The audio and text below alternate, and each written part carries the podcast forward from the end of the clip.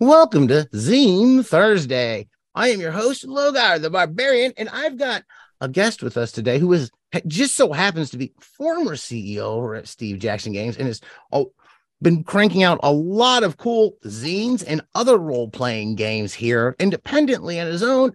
Philip Reed, welcome. Thank you for having me. It's good to have you. We, we got this recording going. We had a few hiccups getting started, but we're, we're, we're going forward now. So you have a couple zines that are currently crowdfunding on Kickstarter right now. Is that correct? Yes, I've got two different books of magic items up as a single Kickstarter campaign right now. And they are specifically uh, OSR. It's basically for any edition or variant of the ampersand game. Hmm. and people can just grab the items and tweak. I always prefer to write stuff that's got some hooks on it for GMs to work with, and then enough openings for the GM to like sprinkle their own details in and just make it theirs. Yeah, that I, I like those kinds. Uh, in fact, you you have done that with previous books, we have a few ongoing uh, characters and threads that have made it in from some of the other supplements in our current campaign as well because of that. So that's that's exactly why I do that. I love to write stuff that I consider like maybe workhorse or toolkit material, mm-hmm. just things GMs can like mix and match and use what they like and throw away the rest. Yeah, I, I, like that. I eh, the stuff that I have of yours that I've been using, it, it works like that. Like I'll read this. Oh, this gives me a good idea here. This gives me a good idea there. I can use it, and they there's usually something that leads on for a while. I, would like let's take a look, and maybe there's an example of that in. Uh, we got is it Zeck Yes. Zeck's Zeck's Shoppe of Riches. Yes. So is this just magic items in here in the Shoppe of Riches, or what are we expecting here? It's D100 magic items, but don't expect just your routine magic items. There's curse stuff, there's just weird things in there. And then there's also a section that's D100 rumors, and those are rumors of like magic items, magic events, strange things, mm-hmm. and those are intended as more just little hooks the game master can grab, and you, you know how the players are. They're just going to keep screwing everything up. So when they ignore every thread you've got for them, you can throw a couple of these out and just I don't know hopefully punish them for not following your storyline. it definitely happens. I, I, I've I'm less on trying to craft a storyline they have to follow these days, and more on trying to throw things out there and knowing the world around it and being able to respond to them. I was joking with a couple people, and they were like, "Well, I don't know what to do. Like, if I've got this adventure and it's designed in a tower, and the players are like, I'm not going there, and they go somewhere else." And I'm like, "Well, it's easy. You just dump them in a forest of towers." and it doesn't matter which one they go into, it's the one you got prepared. And if they don't one, you just keep sending monsters at them until they go hide in the tower or die. And and the good part of like like dungeoneering or towering, like tower f- follows the same thing. yeah. That when you go in, you've got uh, it's like an adventure flow chart essentially in the structure of your tower and or dungeon you have a lot more control of what the players can or can't do in that setting because yeah. it's confined and they're going through that and, and, it's fun to give the players some say in like the story and what's happening but mm-hmm.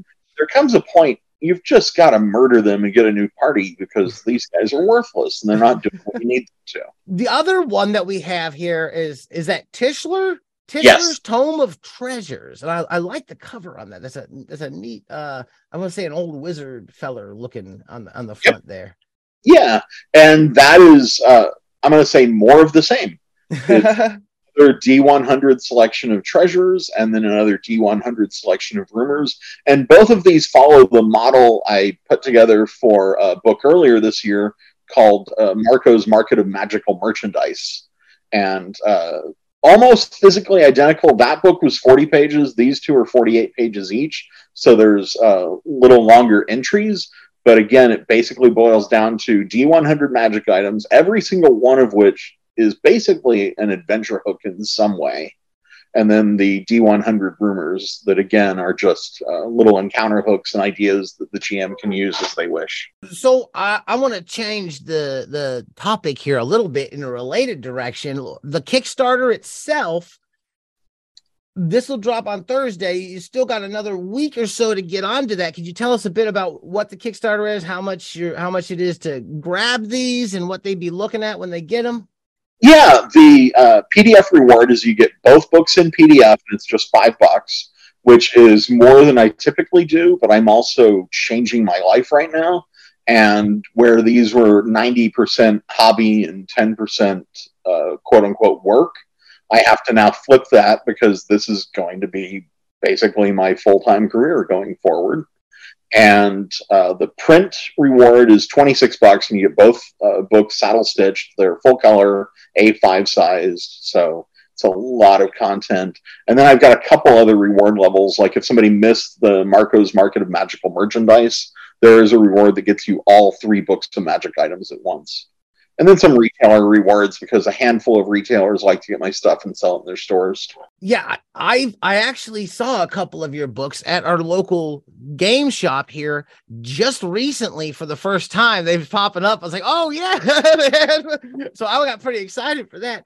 Now, you mentioned something. You said things might be changing. I think things changed over at Steve Jackson Games, where you were over there when we spoke to you last. You were CEO over there at Steve Jackson Games. Can you tell us what's happened? What's going on? What's going on with you, and what's going on over at Steve Jackson Games? Yeah, um, Steve and I have been talking for the last year, looking for somebody to take over for me so I could step down as CEO.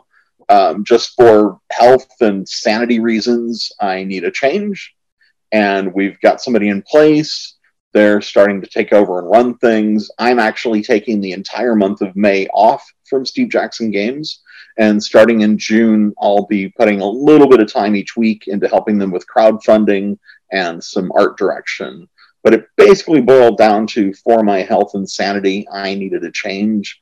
Uh, running running a business, being responsible for a few dozen people's lives and income you hit a breaking point and the pandemic was especially brutal on just trying to manage everything. And my goal all along was to protect protect everyone's job mm-hmm. through that.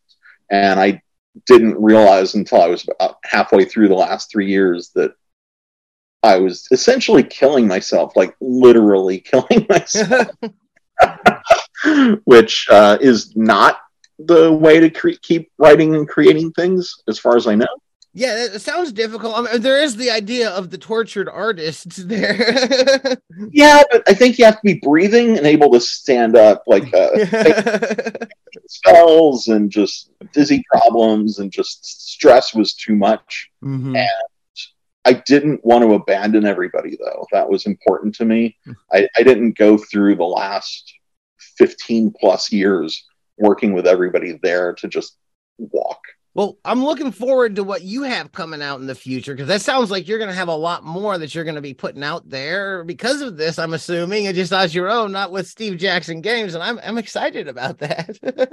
I'm excited about this because over the last three or four years, everything I've done has been like in spare moments here and mm-hmm. there, and as a hobby. So I haven't been able to do the bigger things that I'd like. And now going forward, I'm going to have a lot more personal time that I can invest in bigger projects. Uh, like I've been playing around with a essentially coffee table book of content for GMs, all new material, but it's a 12 inch by 12 inch square hardcover. So it's just massive because one of the things I love is just experimenting with formats, different mm-hmm. sizes, different types of folds, just different everything that I can get my hands on yeah, that's one thing I was gonna actually bring up and ask you about because you have put out some like you've put out. I've got the delayed blast game master, which I know you can pick up on DriveThru. I don't know if there's physical copies anywhere. Uh, there's only there's only digital copies on DriveThruRPG. I've done three issues of that. Mm-hmm. I actually have two new issues uh, roughed out, outlined, and I've been oh, nice. writing on it. And whenever I take those two to Kickstarter, it'll probably be as one project. I, I'm finding most people would prefer to get a little more stuff at once because it helps offset the overall shipping costs. Mm-hmm. Like, um, the current project shipping two books at the same time, the postage cost is almost identical for two as it is one. Mm-hmm. So just places, but yeah, whenever I do the Kickstarter for the two new issues, I'll offer the three previous delayed blast game master issues. Excellent. Th- those are super fun to write because it's basically I don't have any one subject. I just do whatever the hell I feel like. Yeah, it's like a, it's like a, so this the delayed blast game master is cool because it is a black and white Z, like eight and a half by eleven format folded down. It's on a really nice uh stock paper that they, they printed out on. It's really sturdy. Um, but it's neat as opposed to a lot of the stuff you've been putting out. The formats have been. I've even got a record over there, and I've heard rumors of a cereal box. so it, it's a, a lot of different styles and formats that aren't like the other books that I have. Yeah, I've done cassettes, CDs, uh, giant like folding poster maps. I did an accordion book. I've got a 12 inch record uh, basically ready to go. I'm curious about the music on the 12 inch record. What is there? I can absolutely share that with you. Who made the music? Is it yours? Or... Oh, I'm excited. To, I'm excited about that. That's cool. I made a mini disc last year. That was super fun. I did a crazy flash drive. Actually, I've got the flash drive sitting here. Mm-hmm. I remember we you had mentioned that at one point in time, the flash drive. Yeah, uh, it, that look the the tape one that uh, you recently. Yeah, it looks like a cassette, but it's it's got a like a USB drive on the cassette that you can that flips out, but it looks like a it's almost credit card credit card thickness. It seems. Yeah, it's uh, intended to be basically credit card sized, mm-hmm. and I just thought it would be fun. So it's loaded with my free Mörk Borg PDFs, and there's a Plague Grave, which was a mini disc I created that's five tracks and encounter ideas, and that's on here. So it's music, it's game content, just whatever so I'm gonna jump and switch up and ask you a question that I've uh, uh I'm gonna, I'm curious about is we have a lot of folks who listen who are putting out their own zines and making their own stuff, and you have well you have quite a you you when it comes to just Kickstarters that you've been doing on your own, you've done like what like one a month for the last couple of years or around maybe I may might be overstating that. The the current project that just launched uh, this week mm-hmm. is my ninth project of 2023. Is your ninth in this year? So yes. Uh, what kind of advice would you give folks who are out there trying to get into it or doing it themselves and making their own stuff? If you go to Kickstarter, I would recommend the first project you do be all digital rewards. No crazy add ons or choices, just this is the thing, this is what it costs. Try and have it as close to done as possible and try and deliver the PDF to everyone as quickly as you can because your goal is just to understand the platform and give people their stuff. Kickstarter is weird, and it doesn't matter how many Kickstarter projects you've backed. Every time you run a new project, you're going to learn something new. And my opinion is start with digital so you can make all your mistakes in such a way you're not also losing money on printing and shipping. And once you're ready to move into print, try and have as much work as done as possible. Like for the current campaign, both of the books are fully written and uh, ready to move into the editing process, and they're fully laid out. I mean, they're essentially to the point where when the campaign ends, I'll send uh, pre-release PDFs to all the backers and start the editing process. I every now and then make the mistake of running a Kickstarter campaign where the creative work isn't done up front. Mm-hmm. And I had problems where you just have a mental struggle with, oh God, why am I not done with this? I should have been done with this. And the more you stress over it, the less work you get done. so, where possible, I try and have all the creative work ready up front.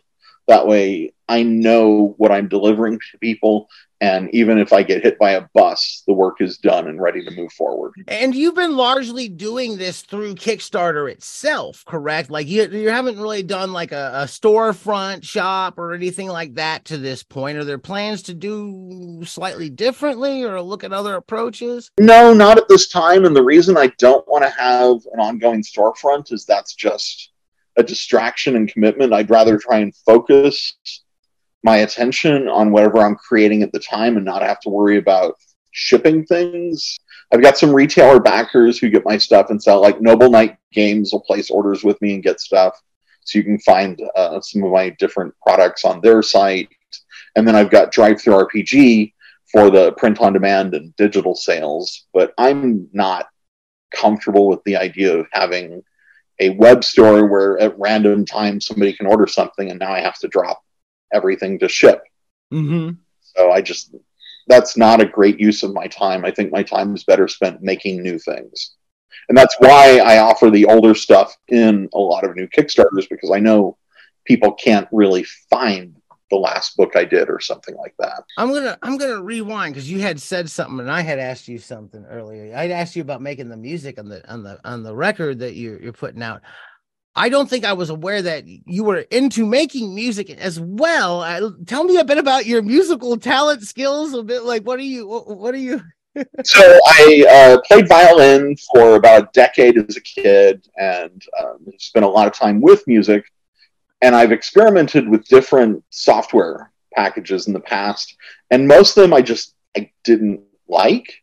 And a friend of mine was pointing me at Soundtrap almost three years ago now, right around the time the because uh, I was locked down, I was doing nothing except working, and he knew I'd always wanted to make music, and it just clicked for me. It's the first software package, so I've got a tiny little MIDI keyboard that I use, and then uh, MIDI tracks uh, and uh, samples, and just construct basically music and it's super fun. It's very relaxing. It uses a different part of my brain. Mm-hmm.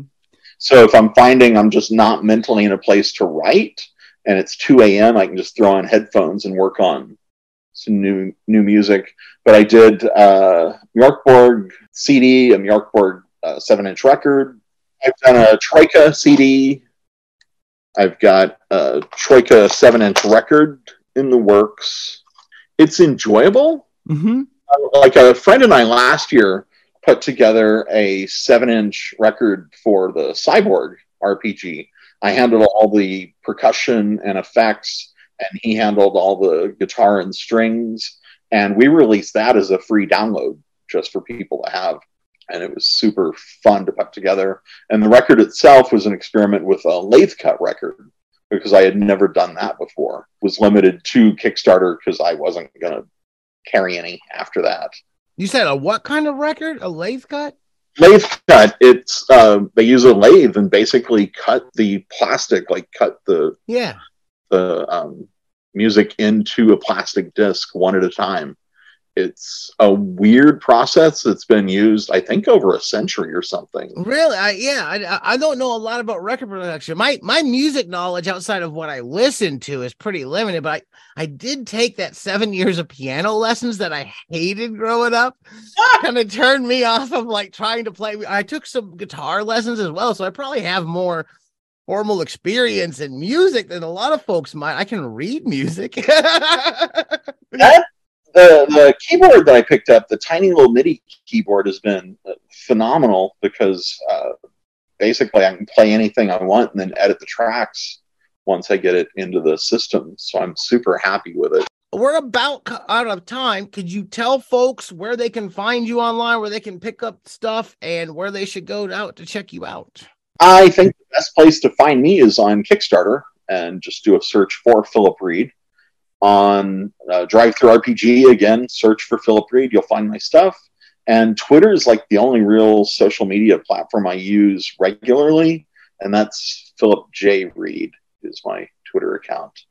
And I'll be the one sitting at the computer writing something or making music, probably. Excellent. Well, I want to thank you for coming on. It's been great getting a chance to chat. I, I really appreciate it. Thank you. If you enjoy what you've heard here today, give us a positive review wherever you're listening. You can find me on uh, on Twitter and TikTok, uh, Mastodon at Logar Hale Crom. I'm also on Patreon, Patreon Logar Hale Crom as well. And uh, keep those dice rolling.